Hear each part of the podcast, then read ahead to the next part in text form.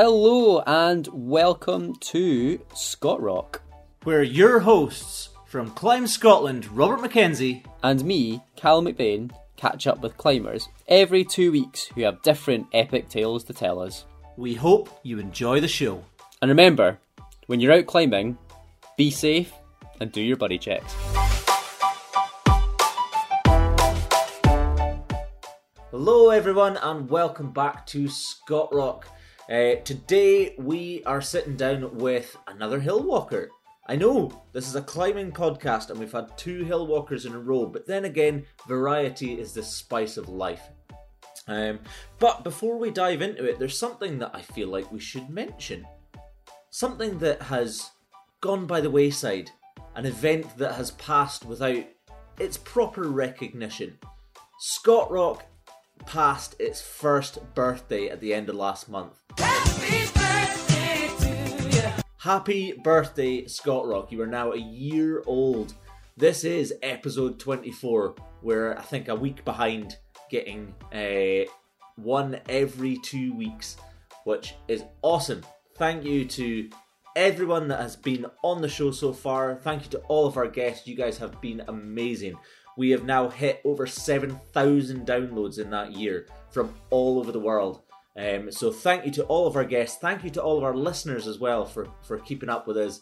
Um, if you've got feedback for us after our year, let us know what you think. Let us know how you think we've done. Um, has this been enjoyable? Do we need to change anything? Um, or should we just wrap it up there and you're sick of listening to my voice? Um, that's not going to happen, by the way. I love the sound of my own voice. You're not getting rid of me that easy. So, yeah, happy birthday, Scott Rock. But let's get back to it. Today we are sitting down with a gentleman called Dan Arnold. He is a hill walker, a little bit of a mountaineer from the Highlands of Scotland. Um, and what's really cool is I, I had never heard of Dan before, I'd never met him before, um, even though he, he gets out there a lot. Um, but he contacted me and asked to be on the show, which is awesome. He self referred himself for the podcast and I was really hoping that we were going to get to the stage where people would refer themselves and want to be on this thing. So it's awesome that I think we've got to that stage. Um, so yeah, we're going to sit down with Dan and have a chat about hill walking and his transition into a bit of climbing, which is definitely very, very different from most people's transition into climbing. Um, if you want to be on the show, you know, we're at that stage now where you can refer yourself. So if you want to be on the show, if you think you've got a story to tell, get in contact. Um, give us a shout on the Facebook or send us an email, um, and we'll more than happily have a sit down with you. Uh, but yeah, let's grab a cup of tea, sit down, and enjoy the chat with Dan.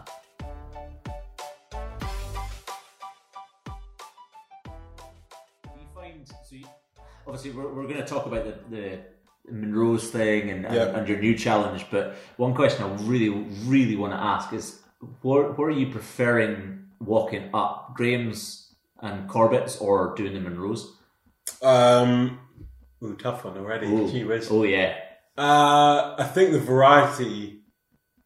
I'm glad I did the Munros when I did them yeah, because I think now it's gone like super uh, busy. Like Yeah. I was in Glencoe, uh, not yeah last weekend, and there must have been four or five hundred people at the Buachaille, like the wee Buachaille.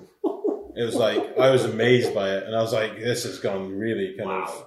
of um, big." So I'm really glad that I did the Munros when I did them, and being where I live in Newtonmore, it's like so handy to get anywhere. Yeah, Um, yeah. So I don't need to plan. I can be, be quite spontaneous. But the trigs, uh, so anything with a trig point over two thousand feet, um, the variety it, like takes you to the islands. yeah, Uh, yeah. It takes you to some pretty peculiar places. Um, so it's quite interesting in that sense. And I've focused mainly on the Corbetts because I like exploring. So the Munros, I kind of had a challenge to myself with redoing the Munros on, so there's about 60 trig points on the Munros. yeah. Yeah. Um, so I have to do them in a different way than I did the first time. They'll go up a different route. Different route, yeah. or different Cool. season, or sleep on the top of it, or I don't know, like whatever I choose. But like, I have to handstand up it. Yeah, yeah, you know, like cartwheel. Yeah. Um, so yeah, that's my kind of hope that I can get a bit more variety. Cool. because I've like I've I've done a, a lot of Munros and I've done a lot of Corbett's. Not I've probably not done too many Grahams actually, but Mm. I've done a lot of Corbett's, and I've always enjoyed some of the Corbett's way more than the Munros. Mhm. And it's the one thing I don't, I can't quite grasp about doing all the Munros is, I mean, yes, you're doing it for the tick of doing doing all the Munros, but some of them are god awful boring.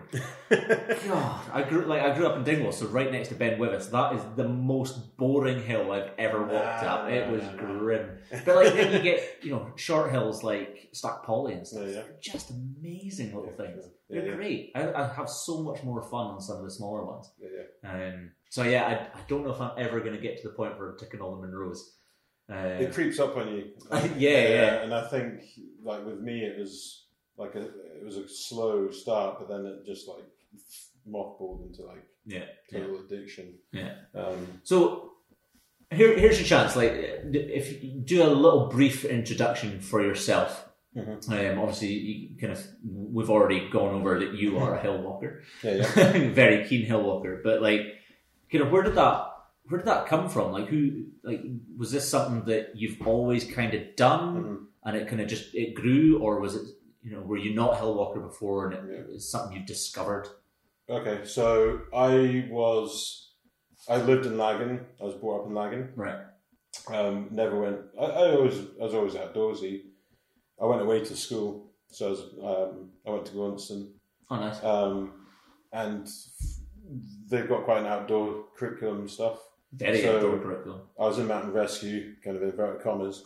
um, so I used to do SADA, like volunteer, and um, I suppose I always enjoyed the challenge of it. Maybe didn't totally enjoy all of it. Mm. Um, and then yeah, so that was kind of it's always been there. And then Lancaster, I went to uni in Lancaster, um, and tried to get out to Lake District, but wasn't too too outdoorsy at uni. I was more focused on uh, the social aspects of university life. Of course. I was Um, exactly the same. yeah, so I kind of I kind of look back at that and think, oh, I should have done more in the lakes, but um, yeah, and then and from there I was like, uh, I went to New Zealand, and that's what really sparked this Oh, wow. kind of thing off. Uh, I kind of uh, I went to New Zealand and I started. I, I was hutwooding for three months right. in the national park, so that involved like a week in the huts, Yeah. and then two days out, and then a week in another hut, two days out, and that was three months of that. So I got really fit quite quickly, um, and then realised being self sufficient. Um, from that, kind of went down to the South Island and did a lot more kind of uh, rural backpacking. Yeah.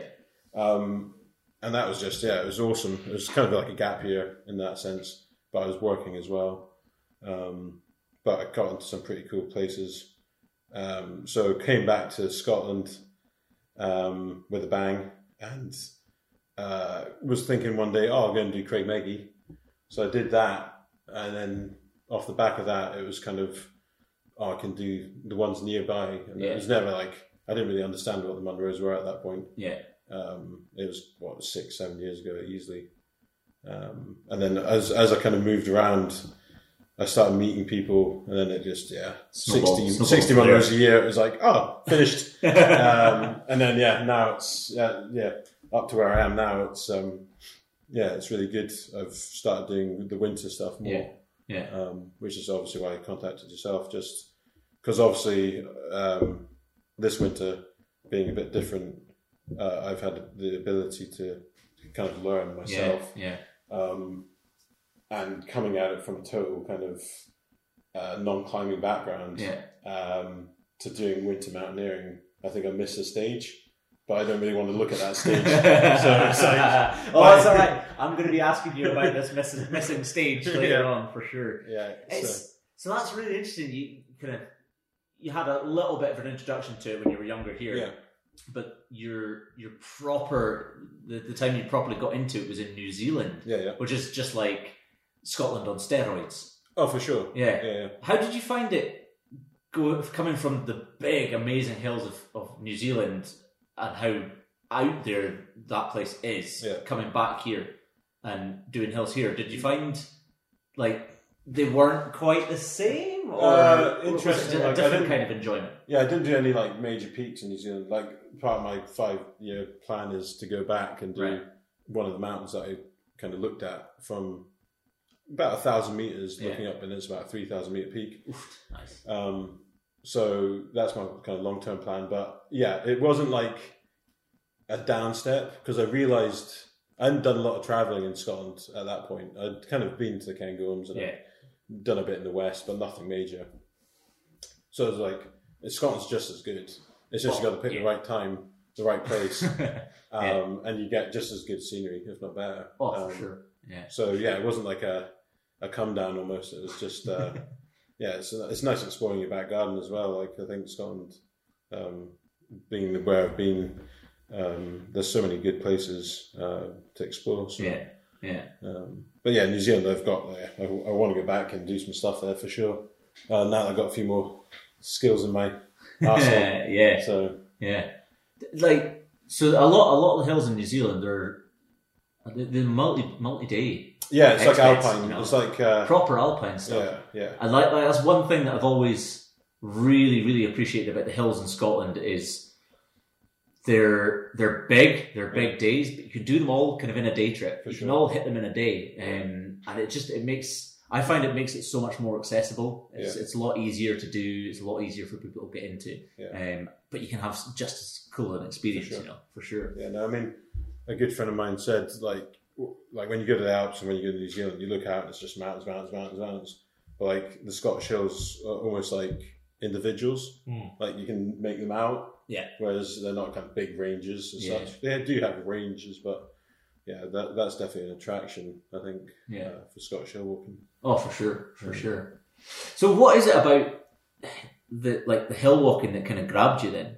Because obviously, like there, there was something that grabbed you about New Zealand Mm. that has stuck stuck with you when you came here, even though they're vastly different hills.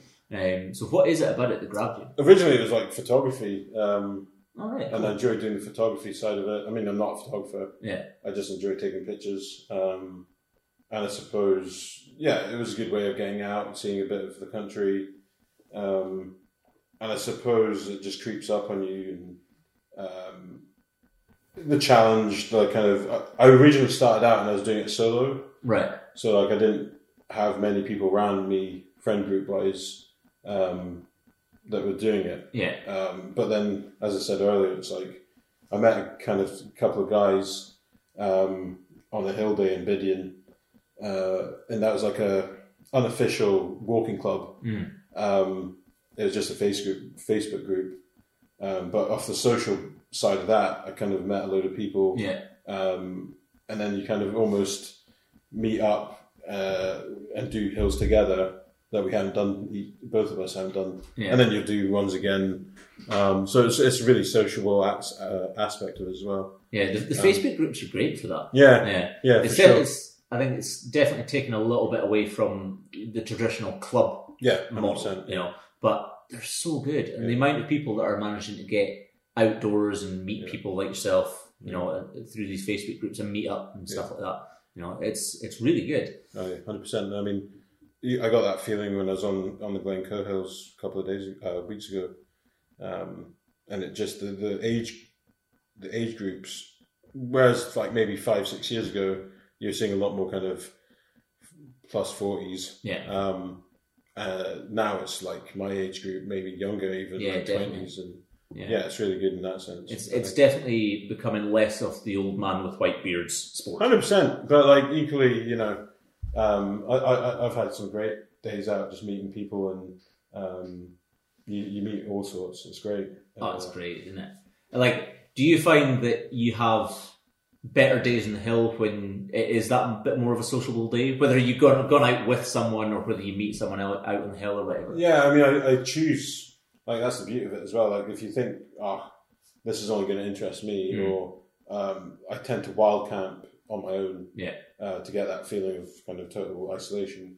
Um, and then some of the some of the hills, yeah, you choose to do on your own. But yeah, equally, a lot of it is a social aspect. Yeah, You know, you yeah. meet up with mates, have a chat, and then you know put the world's wrongs to rights. And Yeah, then totally. have, if you can have a beer at the end of it, uh, all the better. Yeah. But obviously with the times we're in, changes in in socialization yeah, in that sense. That makes that hard. doesn't yeah, yeah, exactly. So it's not been so much of a sociable thing recently, but Hmm. I think yeah, um, pretty much. Yeah, I, I, I always have a much better day when I've just chatted to everybody that I walk past in the hill. Um, I've just had some of the best conversations with randomers on top of hills. Yeah. Um, and it's always nice, like, you know, if I come across someone on a hill, I'll take a photo Mhm. of them, you know, while they're out Yeah. doing whatever. And it's, it's always nice to kind of keep that contact afterwards as well. Definitely, Um, definitely. Yeah, you can go out on your own for a solitary hill walk and end up having the, the most social day of your life. I yeah, I mean, exactly. I've met some uh, people I classify as very, very good friends. You know, um, out in the hills, and we've kept in touch. You know, and done maybe over hundred Munros together. now. Yeah, yeah. So it's yeah, That's it's cool. great. It's great. That's cool. Um, have you got any favourites? Like, what's your favourite? Ooh, let's go. Let's go. What's your favourite hill? Yeah. What's your favourite Munro? Okay. Uh, favorite Munro easily Blaven. Oh yes, Yeah, good yeah, yeah. choice. Yeah, yeah. So Good choice. La- actually, last year, uh, so I'd done it once with my wife. Yeah. And we had a. Actually, it's the day that Finlay Wild uh, did the Cuillin Ridge in less than three hours. Oh really? Wow. Yeah, so it was like perfect October uh, day. Like it was pristine. Yeah. And yeah, we did it that day. Looking looking at the Yeah. Cuillins, and obviously then I realised Finlay Wild had done all the Cuillins in three hours, and I was like, and that, at that point, I'd done, I'd done, I don't think I'd done any of the Cuillin. Hmm. So it was like, yeah, it was, it was pretty epic. Did you walk up the path? Yeah, just did the no. So coming on to that, Oh, uh, we go. so yeah, I did it like, and then when I redid it for the trig point round, Of course. I, Yeah. I met up, and it was my first ever guided day. yeah. So at that point, obviously, people couldn't move around as much, and uh, yeah, I got in touch, and there was another October day, and it was perfect. Yeah. perfect weather. So yeah, we did the Clach Glas, Nice. and I'd always wanted to do that route. It's like my kind of bucket list route in Scotland. So yeah, it was it was amazing. It is absolutely spectacular, yeah, it's it? a bit of everything, and uh, yeah, as you know, it's um, pretty for someone who doesn't climb. There's a bit of like, okay, that's pretty serious, but having a guide kind of took the exposure away from it. It was yeah, like, for sure. for someone who's like me, who's not used to exposure, I was like, he's like, oh, go left just there, and I was like, okay, cool, and then you kind of realize it's not as bad as it Yeah. might, might look. Yeah, But like ha- having someone to kind of watch your back allows you to just relax and enjoy where Where you are a little yeah. bit more. But yeah, I mean, awesome route, and since then I've kind of yeah wanted to get a bit more kind of experience in, in the scrambling side of things. Yeah, And then so yeah, Munro was I suppose Blaven, and then I mean Corbett. Gee whiz. Ooh, it's a hard one, isn't it? Yeah, it's like I'm trying to think. Corbett wise, I've got a real uh, affinity with like um. So there's Right. like Beinn Bhuidhe, Yeah, which is one of the Corbett's in Knoydart, but it's like huge anyway. It's a huge day out. Um, that's awesome. Rosven, which is kind of uh, our, our sake. right. So all those kind of, and you get amazing views out to Skye, but also kind of to the big Munros. Yeah, yeah. Uh, Rum again. Um, Well, Askival. never made it out to Rum. Never made it out yeah, there. you know that's worth doing for sure. It's it's pretty epic. Um, so yeah, one of those ones I'd say kind of west coast, uh, maybe a bit lower than the Munros. Yeah. um, definitely. It's, uh, it's one of the beautiful things about Knoydart is it, some of the hills in there are definitely a push to do it in a day. Yeah, you- that's definitely the exped kind of territory part of Yeah, yeah. Scotland for sure, and it just makes it feel like that much, much more out there. Yeah, yeah, for sure. Um, like uh, you know, we've we've heard that Cairngorms is the the connoisseurs mountain uh, because you know you walk up over the back anywhere and you're you feel like you're totally out there. You can't Yeah. see or hear any of ci- civilization, Mhm. um, and it feels much more expedy and properly wild. And Knoydart is like that on steroids. Yeah, it's just really big. Yeah. steep. Yeah, I think I mean out of all the places that you could say look a bit like New Zealand, I'd say like Knoydart and Mm. whatnot. It's like you got those long field like locks and yeah. big kind of jagged peaks. And uh, yeah, camped on Louis Ooh, nice. um, and got an amazing sunrise. Um, it was one of those epic kind of really hot weeks. Yeah. Um, totally underestimated it, and yeah, I spent. I walked in from Kinloch Hourn, and then did those two kind of, and then back out, Yeah. and so yeah, it was an amazing kind of trip that one. Um, and then yeah, Ladhar Bheinn I did from Inverie and did it as a big traverse in winter, like semi winter conditions, which Yeah. scared scared me quite a lot, but it was, it was good fun. it's one of those, and that yeah, I mean like so I'd done uh, like by the end of the Munros I'd done a f- maybe twenty or thirty in winter, Hmm. but all kind of not, no kind of mountaineering and Oh, yeah. In in that sense. So yeah, I was always keen to kind of maybe see see where that would go. Yeah. Yeah. Um, So now you've done, you, you did all the minerals. You've done your Yeah. 282. When Yeah. was it you finished that? 2018, 2018. yeah. So I had a target of finishing by the time I was 30. Right. So I was right. 30 in January and I finished in October. Um, so I finished on Ben Chonzie, Right. uh, got 34 people up a hill in like, I think it was, a, it wasn't named Storm at that point, and it rained from the moment we left here in Newtonmore all the way down, and it just got more and more wet. And I remember thinking, like, people were like, why are you doing, why do you, why do you do this? And I was like, this is literally the worst weather I've ever had on the hill, and I'm taking 30 people up, including like people like my dad and stuff. And I was like, you know, he's he's in the south of England in Suffolk, and never he's been up like maybe a 10 meter lump, and he's thinking, what are you doing like up here? So, but like, yeah, it was. uh that's when I finished, and I thought, yeah, okay, um, I, I definitely need to go back and do Ben Chonzie because I didn't get a great day for it. Yeah, yeah. I, th- I think that was the most Scottish thing ever. Yeah, yeah. Finishing your round with the Munros in Yeah.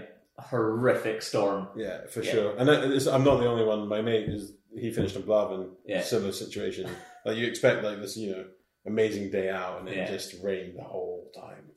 And it's just yeah, it's Nice. typical. But you can't. You, it's one of these things. Like if you plan it, then it's obviously going to rain. So- Yeah. Oh, yeah, for sure. Yeah. Like, every time you make plans, it's going to rain. That's the beauty of living here because like most days I go out, I get good weather because I can just choose. yeah, yeah. Um, if it's raining, then yeah. Oh, you're I'm lucky you are. Um, so how far? So like you said, it was you started just walking up hills and it kind of Mm. snowballed from there. How far did you manage to get through the two eight two before it became the target? Like, right, I need, I just need to do that. I think after you're like past fifty, Yeah, it's like once you get to 50 it's like oh yeah i've done 50 and that's like half a century and then Yeah. like as soon as you know that it's like once you're past 100 it's definitely like your pastime yeah, um, so yeah 50 was kind of like up until then it was like oh yeah, I do a few hills and it's a bit like of a joke but actually secretly like once you pass 50 it's like right okay what's the next one and you spend a lot of time looking at maps and yeah that, that's when it kind of got a bit more kind of addictive in that sense I'd say. yeah, yeah. Um, and you know, once you start ticking off the kind of really difficult ones, I'd say um, once you start kind of going past An Teallach and Hmm. the Aonach Eagach, I suppose you're kind of like, okay, I'm, I'm pretty good at this, and I can I can do them all. Yeah, yeah, um, yeah. So, yeah. Once you've done like the technical ones, like the scrambly ones, yeah, yeah, like the ones that are a bit more rolly, are just easy, easy Mm. ticks for a day, I suppose. yeah. It's trying to make them more interesting. Uh, maybe using yeah different modes of transport, bothies, and Yeah, I think if you keep it fresh, any hills, any hill's good on its on a good day. I'd say. yeah, yeah. it's just finding that good day. Or like my father-in-law ski tours, um, and he dragged me up a few and totally put me off it because it was horrific, like conditions, and it was really difficult skiing. And I thought, why did you do this? But then I got a good day on uh, kind of, I think it was the Glen Shee Hills, Yeah, and I thought, ah, right, this is quite a good way of doing them. So it's like I counted that as my Munro round because Yeah. you're still going up them, albeit on skis. yeah, for sure. But it's just yeah, if you keep it, if you do, if you do like a lot of different stuff, then that's that's good. I Yeah. mean, people are cycling up Munros and all that. Kind of, I know. So I I don't know if it really counts because you got e-bikes and all that kind of stuff. But anyway, I, I did use an e-bike recently. But anyway, I'm not sure. I'm not sure you can take the tip for doing a Munro if you don't have to walk back down.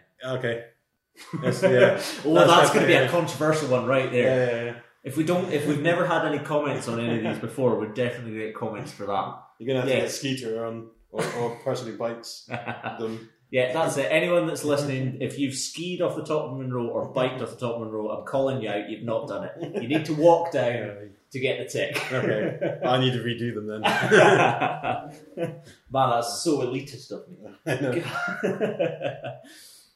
know. um, so you, you've mentioned you're on your your trig tick list. Then Mhm. is this one you've come up with yourself, or is this one you can heard of? Well, yeah. So there's no, as far as I'm aware, and I kind of spend a lot of time um, social media and whatnot. So I don't know anyone who's done like a designated tick list Yeah. of the trigs. Obviously, everyone like anyone who's done the full kind of sweep of uh, Munro's, Corbett's, Graham's will have done this. Yeah, Um, but as a kind of just to do the tr- uh, trig points. yeah, uh, yeah, that's what I'm doing at the moment because I kind of finished. Um, I finished Munro's in October. Then by November, I'd done Ben Ledi. Right, yeah. That's got a trig point. So I was like, oh, trig points. There's, there's a few of those. And then I kind of went on a website which says says what like it breaks it down to kind of trig points in Munro's, Corbett's, Graham's, and all sorts. yeah. And I was like, oh, right, okay. So I t- totaled them all up and it was like 185 trig points. 185. 185 on the Munros, Corbett's, and Grahams. And uh, yeah, so oh, that's, that's different. Yeah, So instead of doing the Corbett's, which is another like 220 list, I'm like, yeah, I could do that, but I'd rather like yeah mix it up a bit maybe. yeah, And I, now I've got a I got a dog in last February Hmm. or March, uh, April, um, before lockdown anyway. Um, so once he was able to walk, I was like, oh, I could walk up Graham's with him, and it wouldn't be.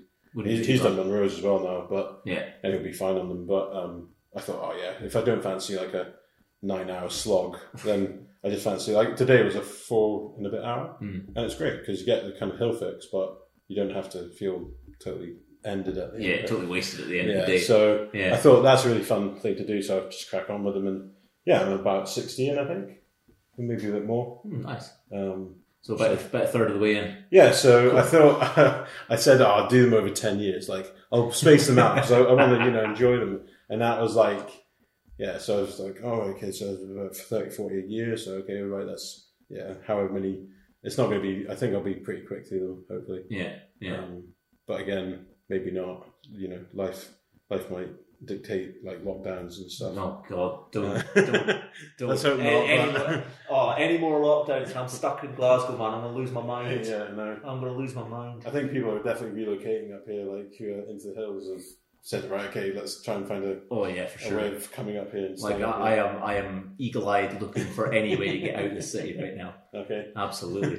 um, so, for obviously, I, I, I'm I'm aware that a lot of our listeners aren't hill walkers. Mhm. Some of them, a lot of them are international. In fact, this is a completely international podcast now. Yep. We've got listeners all over the world. So, um, to our thousands of followers, Mhm. international followers, explain to me what a trig point is. Right, I'm gonna. I'm, yeah, I'm, I'm not gonna do well here because I'm not 100 percent sure what they are. Hmm. So they're like obviously a concrete plinth that used they use the Victorians I think used to measure high points in the geographical area. right. So they, the, as far as I'm aware, they kind of work off each other, and they work on like height. Yeah. So yeah, they just um, yeah, that's as far as I'm aware. But like some are smashed, some aren't there, some have um, are like totally in perfect condition. Like today's one was just uh, you know Yeah. it looked like it'd just been built yesterday. Um, so yeah, I mean they're just ways of marking height Yeah.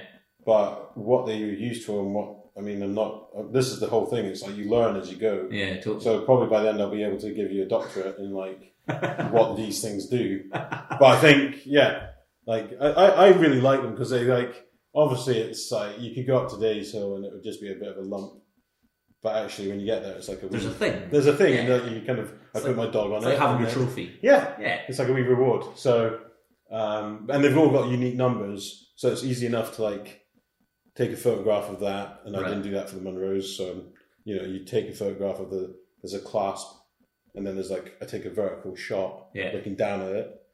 Um, and yeah, you get different types of rock type. You get different like concrete. Yeah. Uh, yeah, it's quite an interesting little marker. So there was Five, I five, think- 185 of them, I and think- you're taking a photo of the top of everyone with the Yeah. number. I mean, there's your next 15 years of calendars ticked right yeah, there. yeah, yeah, for You sure. know, No, no. Everyone's going to be sick of Trig Point calendars after this. Yeah, I know. I, I try and get like a scenic shot.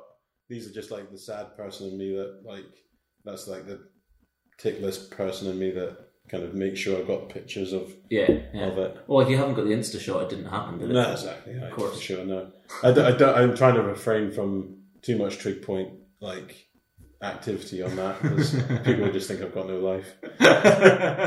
Sure. um, but no, I th- I'm pretty sure there's someone that could tell you a much better definition.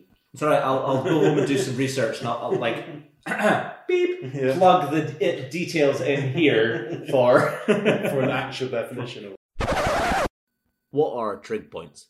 Trig points were the original way of mapping the country. The first trig points in the UK were put in in 1935, so not the Victorians. Oops. You'll come across them on top of hills as concrete or stone blocks with a brass plate with three arms on them.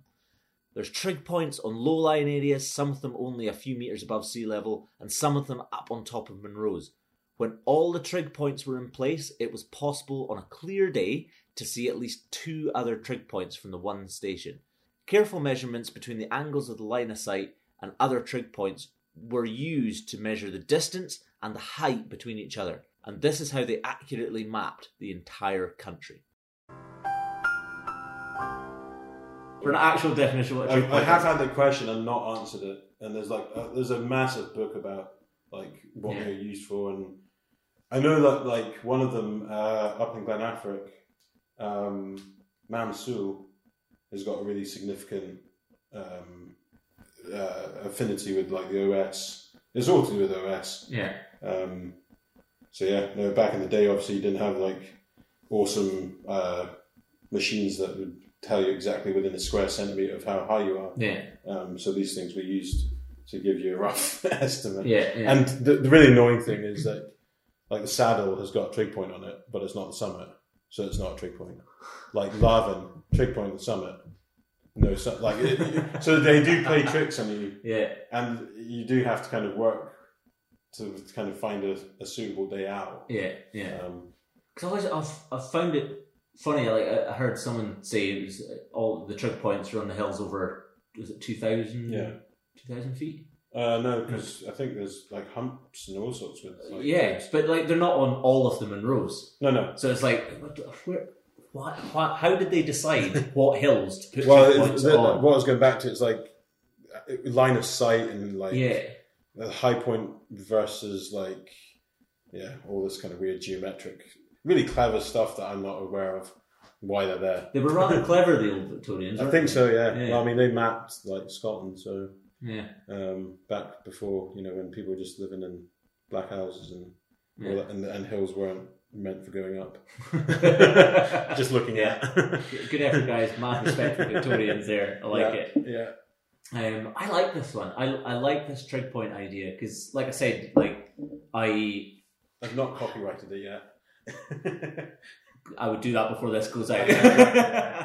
No, no, I've got, I've got, um, I'm, I'm like that. The secret I'm actually keeping is I'm going to write a book. right, cool. Um, I'm not really, but maybe.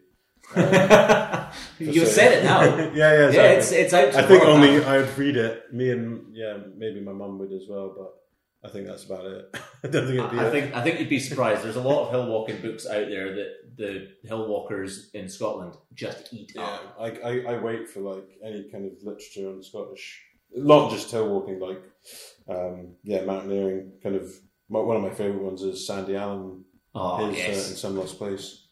Um, that's a great What's book. that sitting down there, is it? Yeah, yeah. Um, it's just fantastic, Yeah. and that's you know local local lad. He's in Newtonmore himself.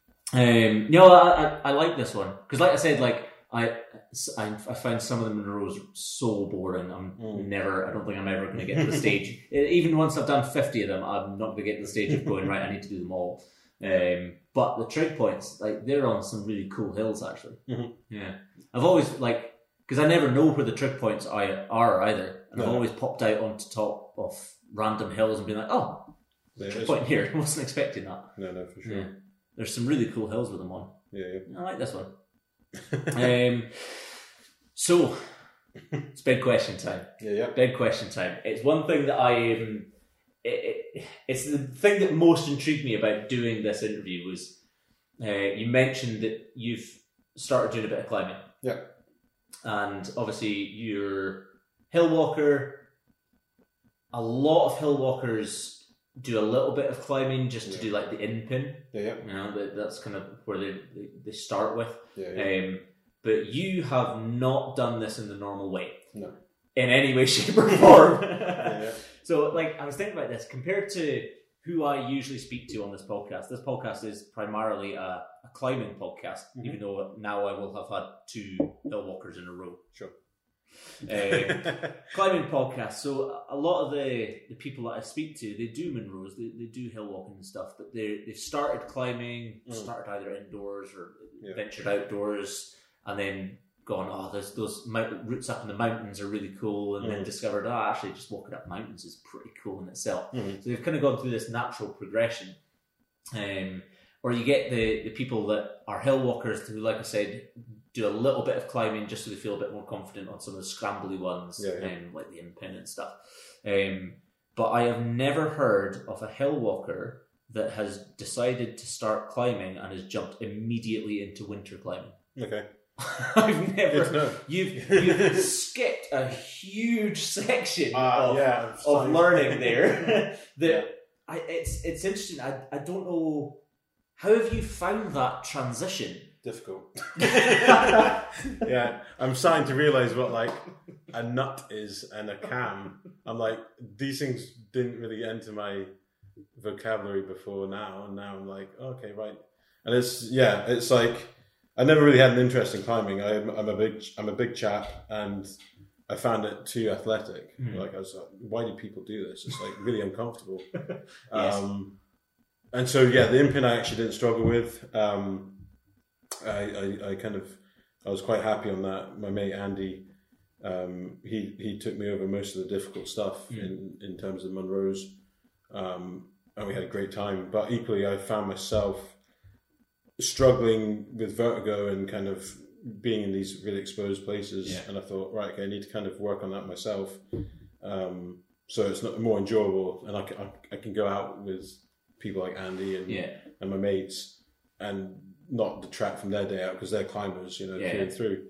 Um, Mechanic was a bit of a different matter because I just kind of, I think adrenaline wise, it dropped and I felt really kind of pretty wally on that one. but yeah, I kind of, I kind of went from uh, scrambling and never really had an interest in climbing, but I really love winter kind of stuff yeah, uh, winter walking especially. But then, especially this winter, um, yeah, started doing kind of some really interesting routes and more mountaineering climbing. I'm not like I've not gone from like hill walking to grade five winter. You know, it's not like a you know I'm a, it's not like I'm gifted in that way. yet. Um, you know, it's all grade one, two, and three. It's Mm. all kind of um, your entry level stuff. But equally, I suppose, f- like from a hill walking point of view, it's like that is possible. Yeah, I, and um, yeah, Curve Ridge is an awesome route in summer, but it's a lot better in winter. yeah, yeah. Um, and so it, there is a bit of um, discipline uh, with uh, maybe getting a guide um, and feeling comfortable in that stuff and learning. Mm. Um, if you've got friends, then it's a bit unfair, I think, maybe to jump straight into the winter stuff. Um, I'm a bit clueless, I suppose, as well in terms of um, like placing gear. So Yeah. I'm seconding. Um, I'm not leading Yeah. at, at any grade yet. I suppose grade one winter, I'd, I'd, you know, gullies and stuff. yeah. But yeah, it's not. Um, I'm not placed in my first bit of gear yet. Um, but I, I'm working towards that, and I think I'll probably go out in summer this year and do some severe kind of um, not severe. That's the wrong word. Some more scrambling, but Yeah. using gear, Yeah, uh, just so when, if I do stuff next winter, then it'll be a bit more comfortable. yeah, a bit more fresh in mind. Yeah, yeah. but Like- yeah, The, the whole learning to learning to climb and especially trad climb, learning how to pr- place gear and how to protect yourself, and that it's a long, slow process. yeah, yeah. Like it is, it takes a, a long time to get properly comfortable that you know what you're doing. Yeah. It's really easy to throw nuts in cracks, but it's hard. It's a little bit harder to tell that is a good nut. Just Yeah. because it stops doesn't mean it's good. especially if it's got to catch me, uh, or, or uh, 17 stone or whatever I am. Uh, yeah, I, don't know if uh, this stuff is going to hold, but um, oh, Yeah. it's rated to hold. It'll hold. Don't worry about that. I mean, taking it out is hard enough than putting it in. I think because Yeah, sometimes, and that's the you know I've only done. I think the most kind of maybe technical thing is the is hidden chimney on in uh, the Sneachda, Yeah, um, and that is you know you, you, it was fine. So I think yeah. um, yeah, more the merrier, and hopefully this this winter is particularly good, um, and hopefully next winter's yeah equally as good. Fingers crossed. Fingers crossed. Next winter, I can actually go out and play. Yeah, but then there'll be so many people up there. Sorry, I'll come and ruin your yeah, fun. no, all, all that, yeah, it's great. It's like yeah, I, I, I had no idea how this was, how that transition would be for you. I, I, I found sometimes when, because I coach a lot of kids, Mm. and they're they're clueless to climbing when you first start coaching them. So they're they come in with no expectations, completely blank slate. You know, they kind of just throw themselves into it and figure it out Mhm. with and their their their bodies aren't stubborn to working with the movement. So I didn't know if you know coming from just straight hill walking straight into well a little bit of scrambling and then straight into winter climbing where you whether you go in with no expectations and kind of work quite well with it. Just Yeah. this is a different form of going up a hill, yeah, um, or whether you know getting the movement of climbing dialed would Mm. be a, a bit more of a challenge. interestingly, I thought I've always when I looked at winter climbing in that kind of not like extreme winter climbing, Mm. like you know Dave MacLeod going up a X eleven or whatever, but it's like methodically going up a, a gully. I thought, right, okay, that makes sense. You got crampons. You don't have to kind of um, hold onto a bit of rock. Uh, it's all pretty kind of. You can take your time. Yeah. and that and that's what it was like. You know, doing these routes. Um, you know, it's, it's very methodical, um, and you're not kind of knackering yourself out, thankfully. And you don't need a lot of upper body in in the routes that I've done to date. You don't need like a lot of upper body strength, which. No. But then I'm, I'm told that you're not meant to use your hands much in climbing anyway. You're meant to use your feet. It, it's all like, so I've obviously been climbing wrong in the summer, and that threw me off totally. I think everybody that starts climbing, like as an adult, has the exact same issue of like, oh, climbing's all upper body. Yeah, exactly. This is really hard. I don't like it. Yeah, for sure, for sure. yeah. So, uh, like, are you? Is this something you're gonna do a bit more summer stuff now? Are you gonna dial it back from hardcore winter stuff to doing a bit more summer stuff and Um, kind of get used to it? Or I'm probably going to do some scrambling this year. Hopefully, Yeah. get to the Cuillin and do a bit more kind of yeah scrambling for sure, um, and maybe yeah just practice um, putting gear in Hmm. so I'm kind of aware if I need to uh, if I want to start leading kind of grade twos. Um, yeah, I'm not going to go full throttle. I don't think into it. yeah, Um, and, Like- equally, and equally, like the people that I, you know, I, I, I know are kind of up a bit further uh, in terms of skill and ability. So, as, and this the whole winter stuff is is geared towards being able to join them for like you know grade twos and yeah, threes. yeah, Um, so it opens my kind of seasons up a bit longer. yeah, for sure. Um, so yeah, that, that's the whole. That's what what it's geared to. So I'm not going to be. I don't think if I can if I can carry on doing grade threes and maybe touch a grade four, I think that would be me happy. yeah. Um, everything five and above looks a bit too intense. it's quite steep for five. Yeah, yeah, yeah. quite steep. Yeah. Um, like you said, you're going to take it easy kind of this year, do a little bit more and learn how to place gear and stuff like that. Mm. It is. It's a long, slow process. Mhm. Uh, it's definitely not something to be rushed. no, no. Um, I, I I know a lot of people that have kind of rushed into it, and it's it's kind of scary because Mm. you know going out into the mountains and doing winter routes is a pretty risky thing, even on the best of days Yeah, yeah. you know. Yeah, Um, sure. So it, yeah, taking it easy and learning your trade before you Yeah. start pushing is, is definitely a good thing. And like you said, like if you can get a bit more comfortable placing gear and just moving on rock as well Mm. as on snow, Yeah. like once you've kind of opened yourself up to that grade two, grade three, even up to grade four, Mhm. man, that's a lifetime's worth of climbing right there. Sure. Like that's it. That's all you need to do. You know. some of the best routes in the country are within that bracket. Yeah. for sure. Yeah, yeah, definitely. I mean, I, d- I don't see it like, um, I don't see it like I, I'm missing out in the summer, like not climbing, Mm. because I can do my hill walking and I can do the kind of really fun scrambling stuff. But then gearing myself towards the winter, it's like I've learned a lot, a lot this Yeah. winter because I went out with a few, um, a few people I know, um, and really high caliber climbers, and you know just m- the movement on on these routes and and pitching and all that kind of stuff. And I thought I'd be really bad at it, like you know, uh, belaying and and all that kind of new stuff to me.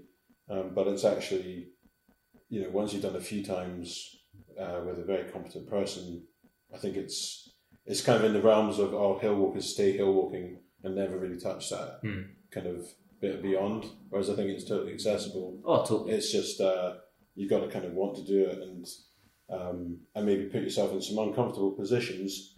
But equally, it's a lot more safe because you've got a rope attached to you instead of maybe like the Aonach Eagach.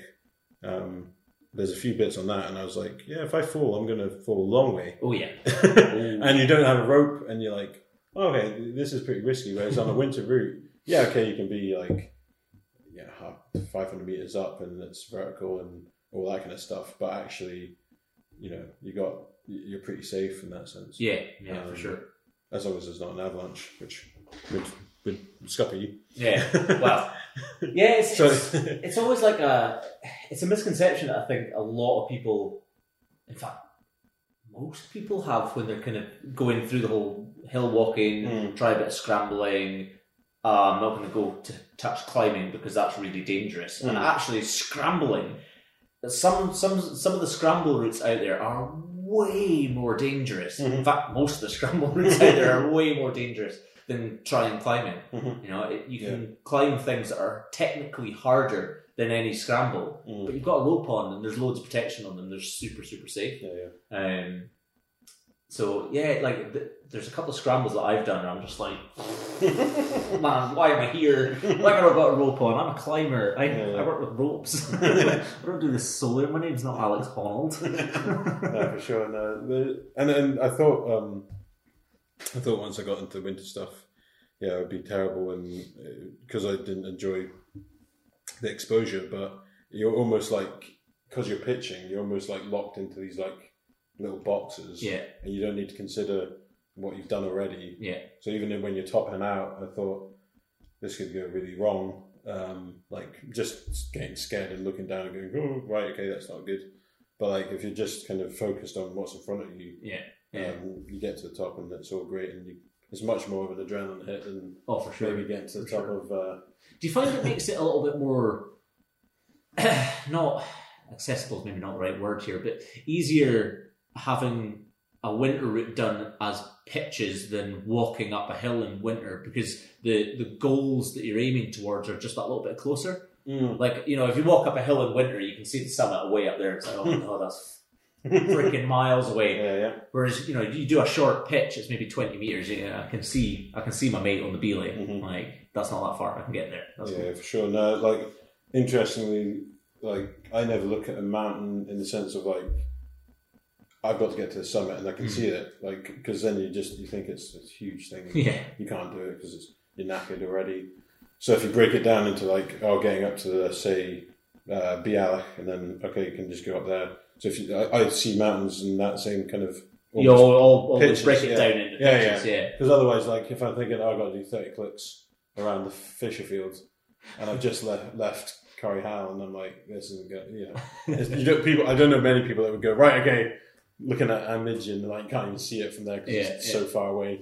Um, so yeah, no, I've always kind of looked at hill walking in that same kind of like pitching almost. yeah, Um, and then, yeah, unfortunately as well, like I, I don't know if in climbing you have the same issues, but like not being able to see maybe your partner and then like almost preempting what they're doing because in winter, like once you don't know if they finished a pitch. Mm. And then sometimes it might be too windy, and you've got to kind of like almost communicate by tugging. feeling the rope. Yeah, Yes, yeah, that's that's pretty sketchy because I think once or twice I was climbing when I shouldn't have been. and and you do learn quickly like that's yeah, it's yeah, it's a really difficult one to take people, even people that are climbers, Mm. to take them into mountain scenarios where you can't hear Mm. your your belayer, you can't see your belayer. They're they're way up on a pitch somewhere, and Mm. the rope pulls tight on you. Yeah You've got no more rope to give out in the belay device. You just pull tight on your knot, and like that's a difficult one to convince people that actually it's okay to start climbing. Yeah, yeah. That's okay because you've got bits of protection in between you. yeah yeah. And your belayer might be, you know, they might have already put you on belay and are ready for you to come up, and that's what they're wanting. Yeah. Or they might be five feet from the belay ledge and just need that little bit extra slack to get there. yeah yeah You know, so yeah, it's a really, it's a tricky one. And I, like, I've come across that, that situation myself a bunch of times where it's just like the rope's tight. Whew. I'm going. I, I hope they're ready. Because I'm going. yeah, no, it's, it is a it's a different art form. It's like, totally. and I'm I'm, I'm learning that quickly enough. But and it, you know, I, I went out maybe uh, five or six times with with high caliber guides, um, and then yeah, I met up with my mate once lockdown finished. Uh, he climbs grade four. Um, at that point, I hadn't done a grade three. We were meant to do Jacob's Edge. We ended up doing Hidden Chimney. We both survived. I had a great day out with my mate, and that's the whole point. Yeah. Like that's what I was trying to get to. Yeah. Like and and the guys, you know, it's been great, kind of getting that high caliber uh, tuition without feeling like my mates. Like my mates wouldn't do that because um, I wasn't in the right headspace. Mm. Uh, you know, it's not the right situation. Whereas if a professional, you're going out with someone, and it is a professional um, atmosphere. So it's been great, kind of being Yeah. having that. And I, don't think I'd have had that opportunity because you know these people are booked up Oh, in the sure. winter, like you got people coming up from England and doing big routes on the Ben, and it's just never accessible. Um, Yeah. so this Yeah. one that's been accessible and really lucky. Uh, No, that's been excellent actually. Yeah, I hadn't considered that. Uh, all the locals that are coming into the game, Mm. finding that all of the guides out there are booked up a year in advance, Yeah. must be really hard. Yeah. This year's been slightly slightly different. I hadn't actually considered that. Yeah, it's been a bit of a yeah. It's just it's difficult because you know they they've obviously got their kind of regular people and Mm. people that have been looking forward to it for years, and and then all of a sudden, yeah, it's like no, can't come. Yeah. And then you know within guidance and within rules, we're doing stuff, and um, yeah, it's great because you know you're getting that kind of really high caliber tuition um, with people that you know would do it day in and day out, but Yeah. maybe you know for whatever reason, and it is literally like we've had such a good winter here. Um, not wanting to rub it in. Um, yeah, the Ben's been in some really good condition. Um, so yeah, did ledge route uh, in winter, which was awesome. Oh. Um, got an idyllic day, um, and then yeah, Curve Ridge, as I said, and then yeah, Ben Ben Ahern, East Ridge, Hmm. um, and then some stuff in like more kind of climbing, like the Runnel and Yeah. uh, Spiral Gully in in Cairngorms. So Yeah. yeah, it's been great. It's cool. It's a, it's a, this is a really good plug for the professional instructors. Like, Mm.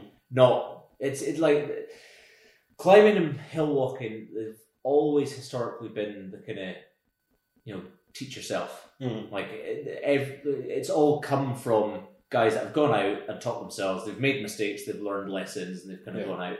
And that is you know still happening today. There's loads of people that are just going out and teaching themselves. But man, you cannot. You can't fall. uh, You you can't put a price really on just getting a professional instructor to take you out for a day and actually show you what you're doing and what you're doing wrong Yeah, yeah, for yeah, sure. and how to avoid that for Yeah, sure. Yeah, Um, it's something that I wish that I see a lot more people doing. Like I, I know it's it's quite expensive. Mhm. You know, it's not it's not cheap to hire an instructor, but you know you're paying for you know decades of experience. Yeah, there, 100%. You, know. um, you can't put a price on that kind of thing. No, no, no, for Absolutely sure. not. I mean, these. Yeah, sometimes you know it's uncomfortable in the sense that you know you, you it, it is literally tuition, so you kind of want to chat away and have a you know laugh, Yeah, but then it's you know you, you kind of it's not in that realm. You Yeah, don't yeah. have to be um, focused, Yeah. because you know as much as you know they they're pretty confident that you you got their life in your hands as well. yeah, if they say fell off for whatever reason, you know, that they're putting their trust in you as well. Um, so yeah, no, it's it's, it's pretty pretty good fun. Will, will be with you know a bit more kind of risk factor. Um, but yeah, I love it. It's great. It is really good fun. Yeah. it? it is really good fun. It's pretty pretty good uh, pretty good uh, ad- adrenaline rush afterwards. Yeah, Um, more so than you know you might get kind of even just getting to the top of a, a nice hill. It's it's really good fun, sense of achievement. So, like, has win- have you been bitten by the winter climbing bug? Is this Oh yeah, Totally. Yeah, yeah. Yeah, I've got my uh, Scottish winter climbs there, and I kind of uh, sit there and like go, oh yeah, I could do that, and oh yeah, this is probably too much for me. And um, yeah, it- what I'm finding though is a, a, a serious lesson I've learned is, uh, whereas with mountaineering, sorry, Munro bagging, you're like, okay, that's what I'm going to go and do, and 95 percent of the time you can do it. Like Yeah. it's only if the weather's really really bad or or whatnot, but like winter mountaineering is as fickle as it comes. So as I, you know, I'll be talking to someone, be like, oh yeah, we could go and do this, and oh, do you think that would be all right? And it's like, oh, until you're like at the climb, you don't know. Yeah, yeah, Even getting to the climb, you not, might not be able to because avalanche and whatnot. yeah, totally. So it's like this. You spend all week kind of analyzing stuff like weather systems and and all sorts. So it's like actually to get climbing, you know, you might only get one in a year. Mm. Like my mate only got one in a year this year, Yeah. but I've had maybe eight or nine. yeah, don't Right. rub it in. I've only had one. Yeah, yeah. I've so only it's had like, one. but like just having the conditions is like the conditions dictate what you can and can't do. Yeah, yeah, Um, totally. A lot more than you know, even climbing or hill walking. It's like, yeah, it's a lot more intense in that sense. And I've not had a what I think is a great climb isn't a great climb. It's like, oh, that was really powdery snow. It wasn't consolidated, and Yeah. I don't know what all this kind of like talk is about prime It ice. doesn't matter because you had a good day. Yeah, exactly. And that's Yeah. the thing. It's like I think, oh yeah, that was amazing. It's like, no, that wasn't amazing. That was really, really sketchy. Or, yeah, okay, that's, that's the way. Blissful ignorance always means. I think that's a good probably day. best. Yeah, Yeah, for sure. But not when you're like descending a car. Like, and that's as well. Like descending as much uh, a thing as as going up, Oh yeah, for sure. Yeah. especially in winter. So um, yeah. Yeah. no, it's I've learned I've learned a huge amount in in terms of that. Yeah. Blissful ignorance. That's probably Like- the best way then. Yeah. While I just I made a big point about hiring a professional instructor to show you what you do and don't know, maybe it's best that you don't know what you don't know. well, that's that's part of it as well. Just put all the trust in them. And Yeah. Unfortunately, that's what I was doing with my mates who I didn't have the skill set to be doing that, and then they didn't understand. Like, and that's it's as much reading a person. Like the, the guides that I've been with, are like reading a person. Like I had a massive. I tried to do the Fiacaill Ridge in winter, Hmm. first kind of winter route, and uh, I kind of got halfway into it and two thirds into it, and I kind of I hadn't eaten all day. And I just kind of lost my, my groove and Yeah. kind of got a bit dizzy. You need a lot of calories for a winter day. Yeah, yeah, I didn't realise. Ridge. yeah. so um, and she instantly knew that and and reacted, and Yeah. whereas with a friend, you kind of it's not the same situation, and their people management skills, even though they don't say like it to your face, they obviously know they're reading you Yeah, constantly, yeah. and there's as much that that you're you're aware uh, unaware of than. than maybe just you know doing going uphill Yeah. or climb. You know. For sure. For sure. So, what's plans now then? So plans obviously crack on with trig points, um, which is quite nice that I'm not having to kind of analyze forecasts a day in day out and read read various kind of. I spend a lot of time on UKC now, and it's like, Yep. oh, they've done that route, right? Maybe I can go and do it. Oh no, that's way above my pay scale. so um, yeah, and I've also signed up for my uh, summer ML. Oh, cool. Um, so I'm doing that down in Wales. Excellent. Um, so that's in Snowdonia. So thought I'd uh, go to a different part of the country. I did the Welsh 3000s in a day, Yeah. uh, like five years ago, four years ago. So I want to go back and kind of maybe spend a bit more time there. Awesome. So I do, yeah, do the summer ML just for more like learning to read a map, which I've not really honed my total skills. How could you have done all 282 Monroes? I've got a really good, um, I've got a really good like geographic awareness of like where I've come and where I can go, and I made a few problem uh, issues, but no, I can I can read a map, Mhm. but just not. I can't, you know, until this winter, I wasn't counting steps or anything. Yeah, yeah. all that kind of micro nav so I thought it'd be a good good way to do that. And Yeah. uh, yeah, after that was just hopefully uh, uh, get a kind of five month winter like we did this year, and Fingers crossed. maybe uh, try a few more kind of more climby routes than maybe. I, I, I love the long ridges. Like I, I, Yeah. I want to do Tower Ridge, uh, but I wanted to do it in summer first. Make sure I could kind of that I don't put myself in a Yeah, awkward yeah. position. Yeah, discovering a lot more about like Ben Nevis and Creag Meagaidh, um, than just you know going up the usual routes. It's it's such a massive Yeah, face yeah. that you know there's hundreds of ways up it. And Yeah. it's quite fun fun exploring that way. So yeah, that's So, that's me. You, you said you were looking at UKC. Um, Mm. there's, there's a tick list on UKC that uh, I'm half kind of looking at. yeah. and it's like it's something like the greatest ridge lines in Scotland or Okay. something like that. Uh, I can't remember the exact name Yeah, of it, but man, it is. It just looks incredible. Some of the routes on that list are amazing. So yeah, if you're looking for really cool, long, scrambly ridges for, Yeah. for summer stuff, that's a Okay, one to look at for sure. Yeah, definitely check that one out. Yeah. I mean, the the winter. I think it's winter with one ice axe. That's the book that kind of got me thinking about Yeah, yeah, more winter stuff. But actually, some of the routes in that, I'd want two ice axes. yeah. like we did, we, we did Raeburn's Gully, my mates and I, maybe three, four weeks ago, and a really nice, beautiful day. And uh, one guy kind of shot past us with one ice axe, and he topped out. And then coming, we met up with him halfway back, and he was like, "I really wanted two ice axes." so it's like it's a bit like, oh yeah, one ice axe, but actually most of those routes you'd probably have two. Yeah. Um, so there's like Leah Traverse, which I, you know, there's a bucket list Traverse in winter, um, for sure. So that's what this is all kind of, and it's all geared towards that. It wasn't. I never thought I'd do kind of grade threes. I'd always thought I'd just do grade one winter, Yeah. grade two winter, you know, in in around that realm. Yeah. But it's just as fun doing kind of climbs as such. Oh, for sure, for Yeah. sure. So for anyone anyone listening that's hasn't done any hills yet, a little bit of a hill walker, maybe done some stuff down in the Pentlands and looking to get in on some bigger stuff, or some climbers that actually just need to go up, walk up a hill. Give us a recommendation. Oh, okay. Uh, Blaven or Penhagen, I'd say. Blaven, Blaven by the usual route then, if it's not like Yeah. Clach Glas.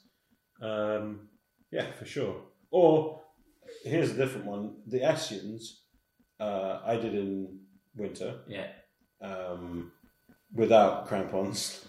Found out that I needed crampons about halfway up. That was another thing about you know learning. It's Mhm. like okay, I had an ice axe, but I didn't have crampons, and you know you need crampons. So uh, yeah, the Easains in, in winter was astoundingly good because you get like awesome view of the Grey Corries and yeah, Loch Arbor.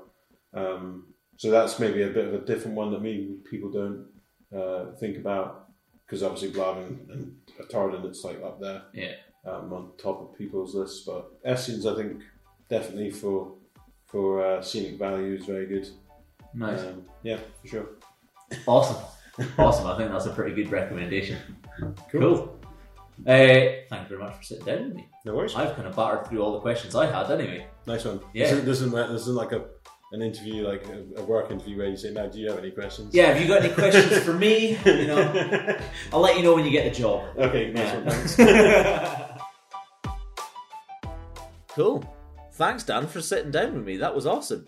Definitely a different vibe and a different flavour of episode than what we're used to here.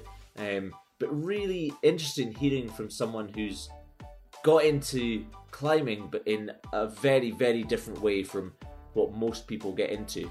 Um, and listening to where he's found the the learning points that he needs to go away and work on.